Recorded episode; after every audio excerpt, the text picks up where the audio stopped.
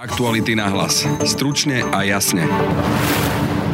Slovensko ako štát začína postupne čoraz viac a viac kolabovať. Vládne mu pritom už len akási virtuálna koalícia, no a namiesto jej upevňovania vytvára Igor Matovič spolu s extrémistami novú vládnu väčšinu.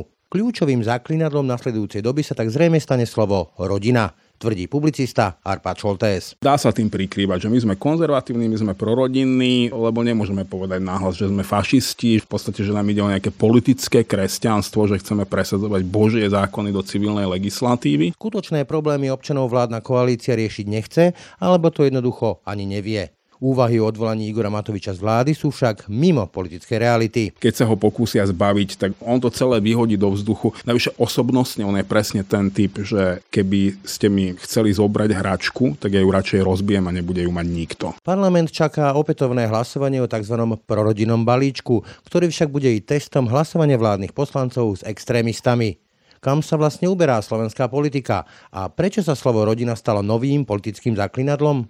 Témy pre publicistu Arpada Šoltésa. V druhej časti dnešného podcastu sa pozrieme na proces výberu nového šéfa verejnoprávnej RTVS. Kolega Adam Oleš oslovil viacerých kandidátov, no a budete počuť aj experta na dezinformácie a člena poradnej komisie Jakuba Godu. RTVS by mala byť oveľa aktívnejšia, efektívnejšia a modernejšia fungujúca v online prostredí, aby tam dokázala zachytávať divákov, ktorí bežne pozerajú televíziu, hlavne mladších ľudí. Pekný deň a pokoj v duši pri počúvaní aktualit na hlas želá Braň Robšinský. Nie je na čo čakať. Príďte si do Fordu pre vaše nové hybridné SUV ešte dnes. Populárne modely Ford Puma a Kuga, s ktorými zdoláte hory aj mesto, sú pre vás okamžite dostupné, a to v širokej škále výbav aj s možnosťou predlženej záruky a gratis servisu na 5 rokov alebo až do 120 tisíc kilometrov. Pre viac informácií a okamžite dostupné skladové vozidlá navštívte Ford SK alebo vášho predajcu značky Ford.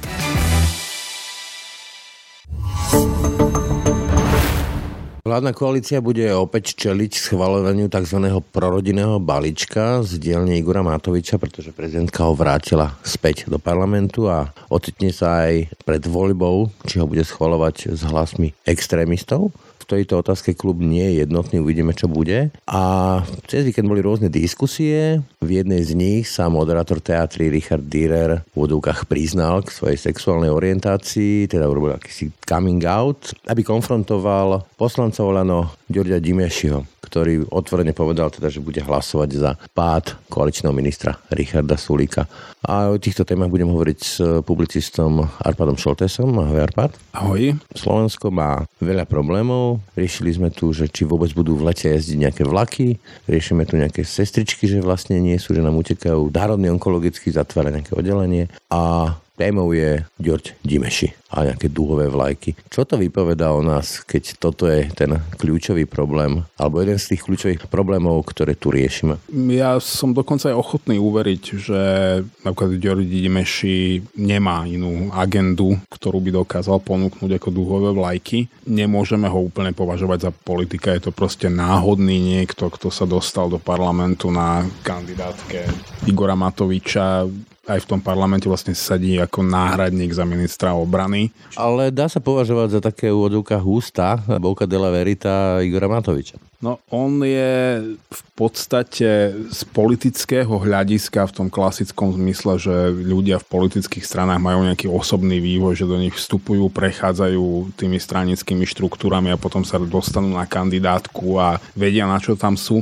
Tak v tomto zmysle George Dimeši, ktorý ešte kandidoval ako Juraj Dimeši, je úplne, že politicky nikto. On je naozaj, že z definície politický nímant, ktorý sa snaží nejakým spôsobom monetizovať akúkoľvek tému, o ktorej si myslí, že by mohla fungovať, čo to bola presne aj tá zmena, že on zrazu objavil svoje maďarstvo a začal ho nejakým spôsobom kapitalizovať v politike a teraz takto objavil túto agendu, lebo vie, že tomu tvrdému jadru Oľano je toto emocionálne blízke. A Oľano funguje naozaj na emocionálnej úrovni. Na relatívne, že nízkych púdoch Igor Matovič vyhral voľby, pretože povedzme si úprimne, on naozaj nikdy vierohodným spôsobom nesľuboval nejaký že právny štát. Aj keď počujem spojení s touto vládou, že protikorupčný étos, tak ani neviem, či sa mám smiať alebo plakať, lebo poprvé étos znamená niečo úplne iné. Protikorupčný ani nehovorím. Igor Matovič úveriteľným spôsobom sľuboval pomstu a zjavne toto veľká časť populácie chcela. Čiže... Keď sa ale vrátim k... Chcel som dokončiť, že Oľano naozaj pracuje s takými tými, že nízkymi púdmi a emóciami a hlavne teda stavia naozaj do značnej miery na nenávisti. A nenávisť k akejkoľvek menšine je vždy veľmi dobré politické palivo, na ktorom sa ešte dajú uhrať nejaké body. Myslím si, že teraz im to úplne nevíde, pretože okolo nich doslova, že kolabuje štát ako taký a toto nikto v Oľano nie je schopný reflektovať a nejakým spôsobom korigovať. To nie je, že oni by nechceli. Oni nedokážu, nevedia. Ako keby sme teraz zobrali, ja neviem, že Romanu Tabák, alebo by sme zobrali Ďorďa Dimešiho, alebo hoci Igora Matoviča, by sme ich postavili, že k operačnému stolu a povedali, že ideš operovať mozog akokoľvek by sa snažili toho pacienta by zabili. A to isté robia so Slovenskou republikou. Som to povedal, že naozaj tu nám začína kolebovať tie základné segmenty od e, plátov učiteľov cez myznuté zdravotné sestričky až po ako tak jazdiace vlaky, ale toto sú dobré témy, presne také tie LGBT témy, kde sa dá kapitalizovať tá emócia voliča, lebo tomu rozumie v podstate každý.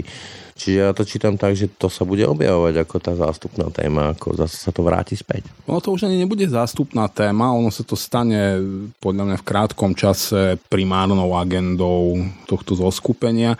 Nehovorme o aktuálnej koalícii, pretože to je nejaká virtuálna koalícia, taká Schrödingerová koalícia, ktorá už neexistuje alebo existuje na zdrape papiera, ktorý sa volá koaličná zmluva a ktorý v podstate nemá žiadnu právnu vymožiteľnosť. Takže nazvať to vôbec zmluvou je absurdné. Keďže tí ľudia si nedôverujú natoľko, že keď sa počas koaličného rokovania na niečom dohodnú, že si to budú aj pamätať, lebo si to chcú pamätať a bude to platiť, lebo sú pripravení dodržať svoje slovo, tak si to spíšu na papier a nazvú to nejakou zmluvou, ale ona nie je nejakým spôsobom vymožiteľná. Tu budem s tebou trochu polemizovať, lebo na tom fungovala napríklad aj prvá Masarykovská republika, to je vlastne manuál na to, ako sa majú schádzať, ako majú sa spolu rozprávať a čo z toho vyplýva. To je proste dohoda o fungovaní politiky na tej vládnej úrovni. Od prvej Masarykovskej republiky prešiel svet určitým vývojom. Myslím si, že dnes sa to už dá robiť inak, že naozaj sme, alebo teda my nie sme ďalej, ale svet je o niečo ďalej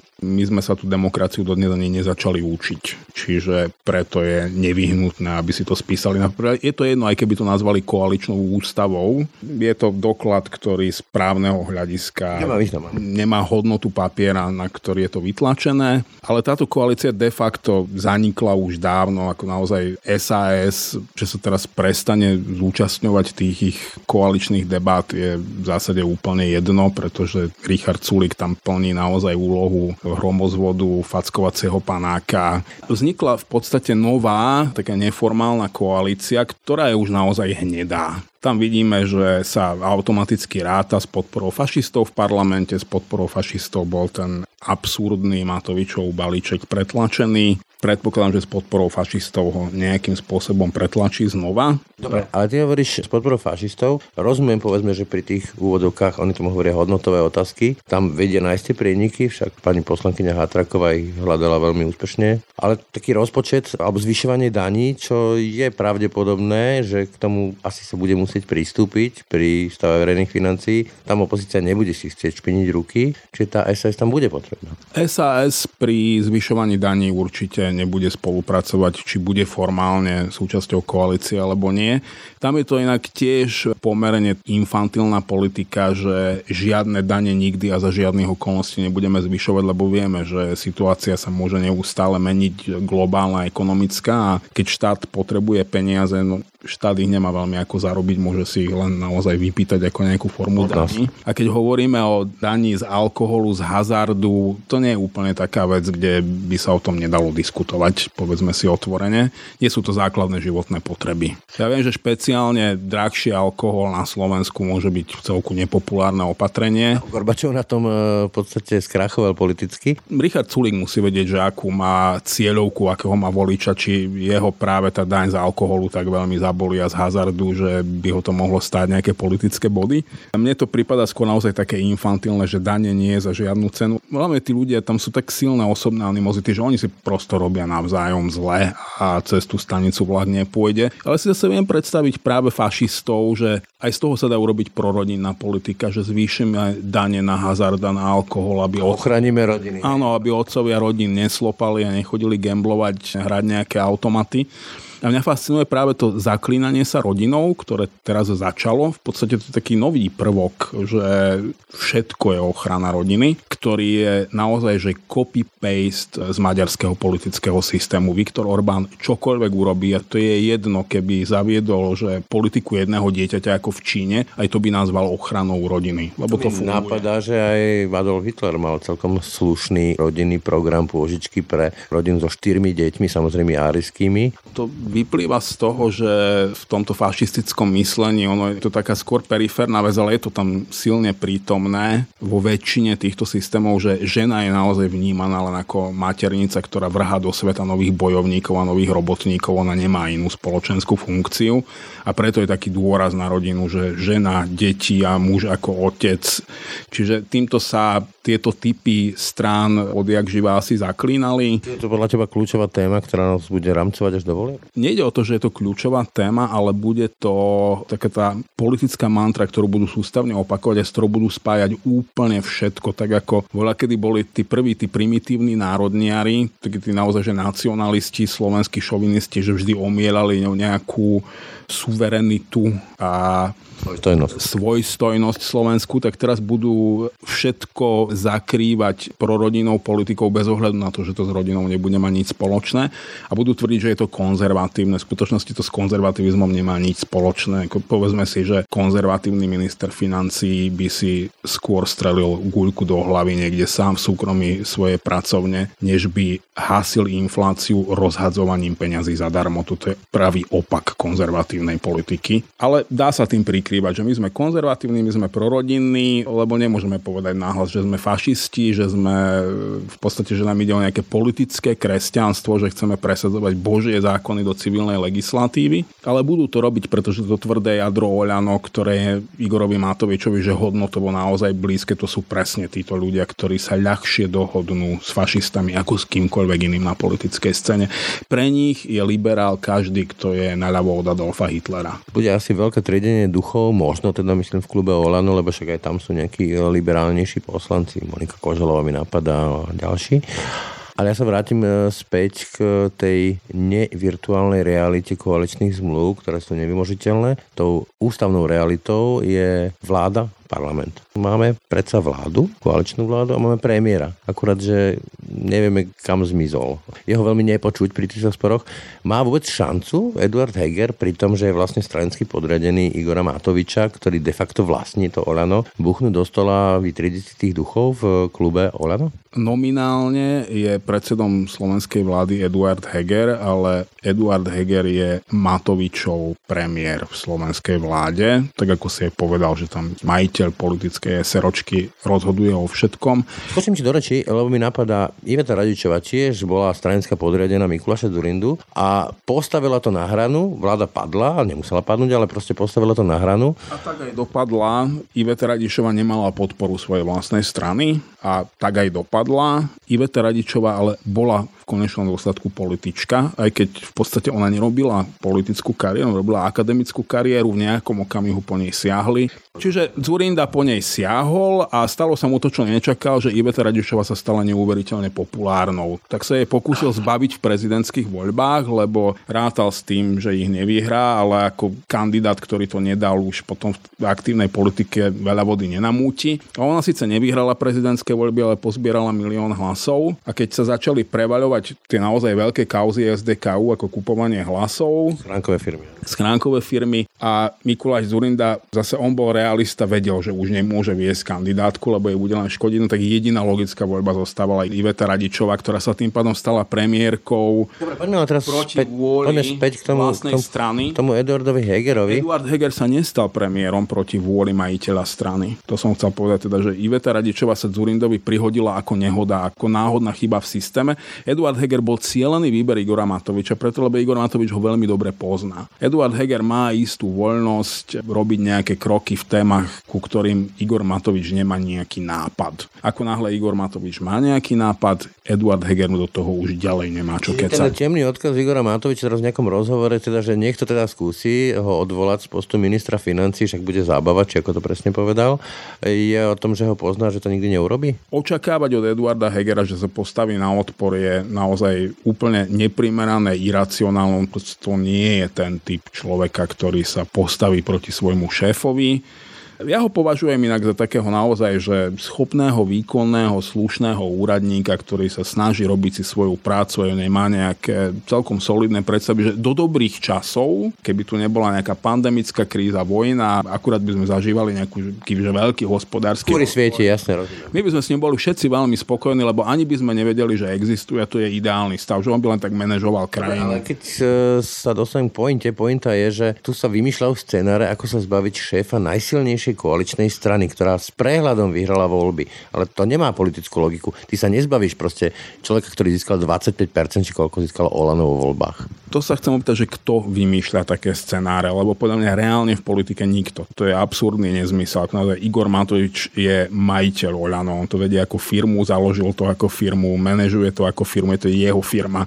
Keď sa ho pokúsia zbaviť, tak on to celé vyhodí do vzduchu. Navyše on je aj osobnostne, on je presne ten typ, že keby ste mi chceli zobrať hračku, tak ja ju radšej rozbijem a nebude ju mať nikto. No ten Joker. Je to taký ten, mal naozaj taký ten, že archetypálny, zlovoľný trik, tak taký ten, ten lakti brada, alebo áno, presne Joker z Batmana Čiže tu uvažovať nad tým, že sa ho Eduard Heger zbaví, on ako zákonne, technicky, ústavne by mohol, normálne by dal prezidentské návrhy na jeho odvolanie, ona by ho odvolala. Predpokladám, že tým pádom by ale stratil kompletne klub Oľano v parlamente. Eduard Heger by asi so spoluprácou fašistov veľmi rátať nemohol. Čiže nemá to reálny scénar. Musel asi spájať s Petrom Pelegrinim a prečo by to Peter Pellegrini robil v jeho záujme sú predčasné voľby. Čiže naozaj nedali by to, normálne by prebehlo hlas hlasovanie o dôvere a vláda by padla a boli by predčasné voľby. Keď už spomínaš Petra Pellegriniho, tak opozícia opäť vytasila tú svoju obľúbenú tému predčasných volieb, teda referenda o predčasných voľbách. Mne sa celkom páči tá úvaha Mariana Leška, že to je skôr snaha mobilizovať elektorát a hodiť to na prezidentku, lebo tá otázka je zase tak spískaná, že bude pochybnosti ústavných právnikov. Máme teda reálne očakávať nejaké referendum, alebo je to naozaj len zahrievanie elektorátu smeru? Myslím si, že že referendum už technicky, prakticky nemá absolútne nejaký zmysel, lebo keby sme začali na prstoch rátať, že dokedy stihnú zorganizovať referendum a kedy sa pretaví jeho výsledok, aj keby povedal ústavný súd, že je OK, čo nemôže povedať, lebo už raz rozhodol, že s týmto typom otázok je to neústavné, ale pripúsme hypoteticky, že sa im to podarí naformulovať nejak inak a ústavný súd to odkýve. No, kým by sa to pretavilo do reálneho výsledku, že tento parlament končí a idú nové voľby, tak ako O pár mesiacov by boli skôr naozaj doslova, že o niekoľko mesiacov, maximálne o pol roka, to nedáva absolútne nejaký zmysel. Toto sú už naozaj len také toho hry, že signalizujeme, že my s týmto nesúhlasíme a robíme všetko preto, aby to čím skôr skončilo, ale v zásade je nám to už jedno. Uzavriem ten rozhovor jednoducho a podľa mňa zásadnou otázkou. Ako tak sme rozchodili teda, že nám budú jazdiť vlaky v lete? Sestričky nám utekajú, učitelia pomaly tiež idú štrajkovať. Štát sa tu de facto začína rozpadať pod rukami. Ako to, že to ľuďom nevadí a neriešia tieto, ako sa tomu múdro hovorí v politike, chlebové otázky, ale vždy naskočia na tú vlnu tých e, tém typu hodnotové otázky, ako tomu hovoria politici. Ja by som si netrúfal povedať, že to ľuďom nevadí a že naskakujú na tému hodnotových otázok, lebo toto je naozaj iba krík e, malej skupiny hlučných ľudí, ktorí sú veľmi viditeľní v mediálnom priestore, presne ako nejaký Juraj Dimeši alebo jemu podobný. My zatiaľ nevieme, že ako veľmi toto ľudí v tomto okamihu naozaj zaujíma a myslím si, že ich veľmi zaujíma práve to, že keď prídu do nemocnice, tak e, tam prídu de facto zomrieť, pretože keď tam nebude personál, tak ich nebude mať kto liečiť. Že ich deti možno prestanú chodiť do školy, alebo keď tam aj budú chodiť, tak tam budú chodiť zbytočne nebudú mať vzdelanie, ktoré by ich mohlo jedného dňa uživiť nejakým rozumným nejakým spôsobom a všetky tie ostatné problémy, tie chlebové problémy, ja si myslím, že ľudia toto vnímajú veľmi dobre a veľmi citlivo. Pomôžme o tom, že keď učiteľia sú veľká voličská skupina. No a rodičia detí, ktoré chodia... Fakt veľa, plus rodičia detí, ktoré chodia do školy. No ako to, že to potom sa neprejavuje do tej politickej scény, že toto vlastne ako keby nevedia to riešiť, nechcú to riešiť, nedokážu to riešiť? Nedokážu to riešiť, nerozumejú tomu, žijú vo svojom uzavretom svete, kde riešia duhové vlajky, nechápu, že sa im rozpada štát pod zadkom, nedokážu si to ani pripustiť, lebo to by vyžadovalo nejakú sebareflexiu, že čo sme urobili zle. Aj sa automaticky, že nič, my robíme všetko dokonale, to iba nevďační ľudia nedokážu oceniť, ako pre nich drieme, pretože to nie sú profesionálni politici, ako naozaj dnešný parlament tvorí aj vládu na pospol, že veľká skupina ani nie amatérov, ale diletantov, tam sú jedna, dve výnimky preto sú aj útoky na prezidentku podľa mňa z obidvoch strán, pretože ona je ešte stále ten hlas rozumu, ktorý sa snaží nejak korigovať veci, že halo, ale že máme tu nejaký štát, v ktorom žije 5,5 milióna občanov a potrebujeme, aby nejakým spôsobom prežili. Toto nevyhovuje v tomto okamihu podľa mňa, že vôbec nikomu, aby sa on musel naozaj zapodievať nejakými vážnymi hospodárskymi problémami a podobne platy učiteľov. A tam vidíme tú absurditu, že Igor Matovič si myslí, že dokáže nájsť peniaze na nejaké krúžkovné, ale nedokáže nájsť polovicu tej sumy nám zvýšené platy učiteľov, ktorí mu pôjdu teraz v stredu protestovať do Bratislavy plným právom. Čiže tu vidíme, že toto nie je o racionálnom politickom uvažovaní, o riešení problémov. Toto je celé čiste o emóciách.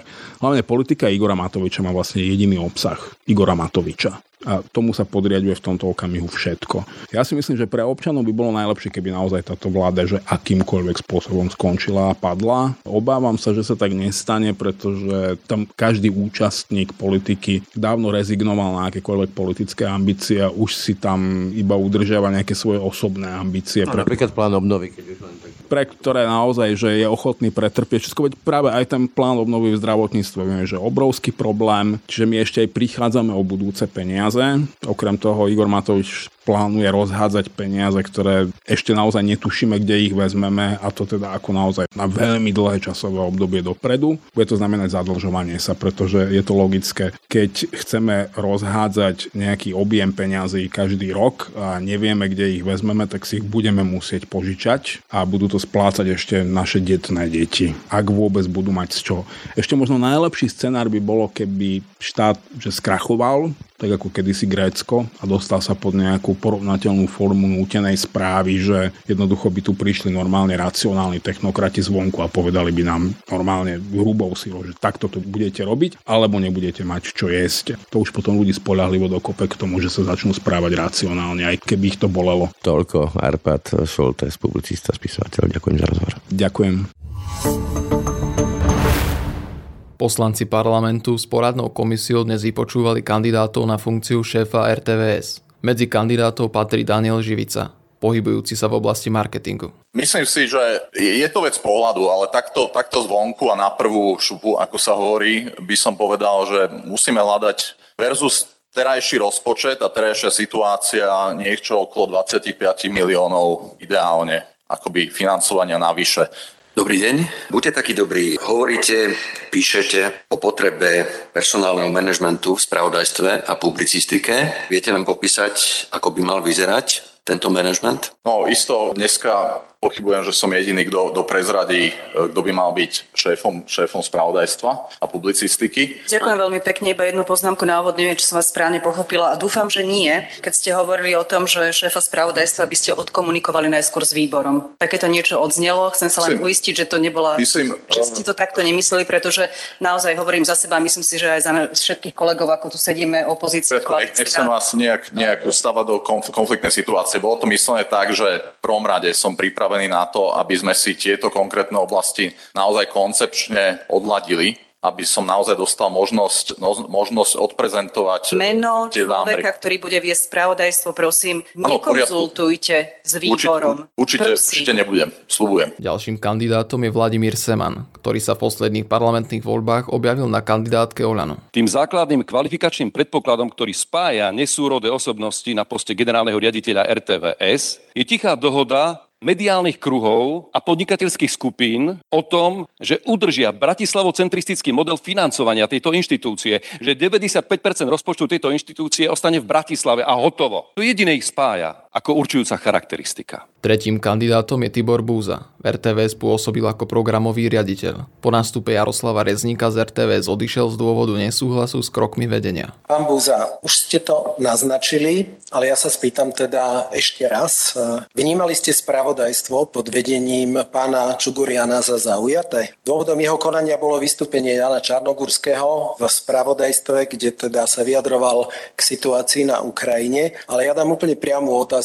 Prepustili by ste ho skôr, alebo kde je vaša hranica, kde podľa vás už nastalo prekročenie morálky? Alebo... Veľmi jednoduchá odpoveď, by som pána Čogurina za šéfa spravodajstva neprijal. Spravodajstvo takým spôsobom, aký prezentoval a riadil spravodajstvo. Vezmime si e, niekoľko príkladov. Vezmeme si prípad... Dvomi vetami stačí. Považujem ho za, považoval som ho za zaujaté, považoval som ho za proruské a považoval som ho za neobjektívne. Pri mikrofóne mám bývalého generálneho riaditeľa Rozhlasu a televízie Slovenska Václava Miku. Pán Mika, ako hodnotíte kandidátov, ktorí doposiaľ vystúpili? Je medzi kandidátmi niekto, kto vás asi najviac zaujal?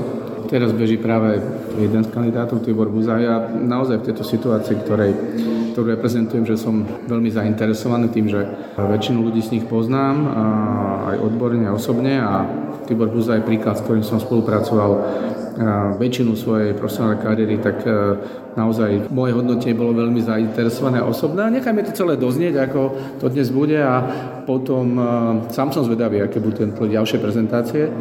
Je tu vidieť na prvý pohľad hneď teraz rozdiel medzi ľuďmi, ktorí, odborníkmi, ktorí pracovali v médiách, majú reálnu mediálnu skúsenosť, majú reálne médiá navnímané, teda v praxi a tými, čo sú skôr teoretici. Pri mikrofóne mám poslanca Národnej rady Kristiana Čkovského. Pán Čekovský, chcem sa opýtať, ako hodnotíte doterajších kandidátov, ktorých sme počuli? Ja si myslím, že to hodnotenie bude najlepšie urobiť asi až po vypočutí. Sám som zvedavý, akým spôsobom sa k týmto kandidátom postavia aj zástupcovia odbornej verejnosti, ktorý, ktorých sme prizvali dnes na vypočutie a vytvorili sme vlastne odbornú poradnú komisiu ľudí naozaj z rôznych oblastí spoločenského života, aby takto prvý raz na verejnom vypočutí mohli byť, mohli klasť otázky a napokon sa po vypočutí aj vyjadriť a poskytnúť poslancom nejaké stanovisko za svoju oblasť. Čiže ja si to prečítam. Jasné, chápem, že e, potrebujete možno aj v tejto chvíli vedieť už nejakú spätnú väzbu k tým kandidátom. Zatiaľ máme vypočutých troch z 8 kandidátov. Keď možno budem hodnotiť nie na základe dnešného vypočutia, ale možno na základe aj projektov, ktoré sme dostali a ktoré sme si mali možnosť prečítať. Určite nejaké dve, možno tri mená sú kvalitní profesionáli a manažéri, majú veľmi dobre pripravené projekty, takže dnešné verejné vypočutie je najmä o tom, aby aby tieto projekty aj obhájili a a aby ukázali teda, že či vedia aj zodpovedať na všetky otázky poslancov, členov výboru aj poradnej, poradnej komisie. Čo hovoríte na to, že súčasný riaditeľ RTVS Jaroslav Rezík nechce povedať, aké bolo odstupné pána Čugoriana? Určite sa ho budem aj na dnešnom vypočutí na túto otázku pýtať. Ja si myslím, že to, že takýto údaj alebo takúto informáciu nechce poskytnúť alebo nechce zverejniť, pretože my máme nejaké informácie, s čím teda pracujeme a preto si to ale najmä, najmä potrebujeme ako keby od neho potvrdiť alebo nech to jednoducho, nech to jednoducho zverejní keďže tie informácie, ktoré máme, hovoria o tom, že to odstupné bolo naozaj v tisícoch, možno až 10 tisícoch eur, tak e, ja som e, žiadal, aby to pán Rezník zverejnil už na predchádzajúcom výbore. Teda vyzval som ho aj, aj na tom výbore. Teraz budeme mať verejné vypočutie, určite sa ho na to budem pýtať, ale myslím si, že ak to nechce zverejniť, tak jednoducho vie, kde je pravda, že to odstupné bolo zrejme v takej výške, že by sa dalo hovoriť naozaj o takom zlatom padáku pre neschopného manažéra, ktorý musel odísť po zásadnom zlyhaní, čo je naozaj nepriateľné, aby z peňazí ľudí a koncesionárov sa takto teda narábalo s ich peniazmi. Ďalším členom komisie je Jakub Goda. Pán Goda, vy sa špecializujete na dezinformácie. Ako je na tom RTV z pohľadu šírenia dezinformačných informácií? No tak e, konkrétne teraz v tomto období je to relatívne nedávno, čo vlastne pán Vahram Čogurian, bývalý šéf spravodajstva, odišiel a predtým vlastne z môjho pohľadu trošku vrcholilo zlyhávanie RTVS práve v tejto oblasti. Súvisí to samozrejme s e, vypuknutím konfliktu na Ukrajine, kedy teda dostal nekritický priestor vo vysielaní človek, ktorý je známy tým, že šíri kremelskú propagandu, Jan Čarnogórsky. Objavovali sa tam v minulosti komentátori, ktorí boli spojení s uh, politickou stranou vlast, Roman Michalko, alebo spolupráca s novinárom, ktorý v minulosti pôsobil v Extra Plus, čo je známy dezinformačný časopis. Čiže toto je, by som povedal, sada prešlapov, ktoré aj z môjho pohľadu veľmi akože negatívne ovplyvnilo to vnímanie RTVS, ale aj jej riadenia. Takže toto, toto je, myslím si, že úplný základ je, aby RTV bola inštitúcia, ktorá propagandu dokáže vysvetľovať a neutralizovať, nie reprodukovať a šíriť. Ako by mal nový riaditeľ RTV zareagovať na naraz dezinformácií medzi Slovakmi? No, v prvom rade budovaním silného a dôverilného spravodajstva, v ďalšom rade budovaním silného online pôsobenia, že RTV by mala byť oveľa aktívnejšia, efektívnejšia a modernejšia fungujúca v online prostredí, aby tam dokázala zachytávať divákov, ktorí bežne nepozerajú televíziu, hlavne mladších ľudí a v neposlednom rade aj konkrétnymi novými formátmi, ktoré sú špecificky zacielené na tú tému, či je to o mediálnej gramotnosti, vysvetľovanie konkrétnych nástrojov propagandy, konkrétnych dezinformácií. Čiže takto by som to asi zosumarizoval. Je medzi kandidátmi niekto, koho favorizujete? No, videli sme zatiaľ troch, tak nechcem to predbiehať, ale áno, mám možno nejaké predbežné typy, ktorí si myslí, že ten program mali rozpracované lepšie, že majú osobnú históriu takú, ktorá vytvára predpoklad, že by to inštitúciu vedeli riadiť, ale chcem ešte vypočuť tých uh, ďalších. Tak to boli dnešné aktuality na hlas. Pekný zvyšok dňa a pokoj v duši praje. Brane Robšinský. Aktuality na hlas. Stručne a jasne.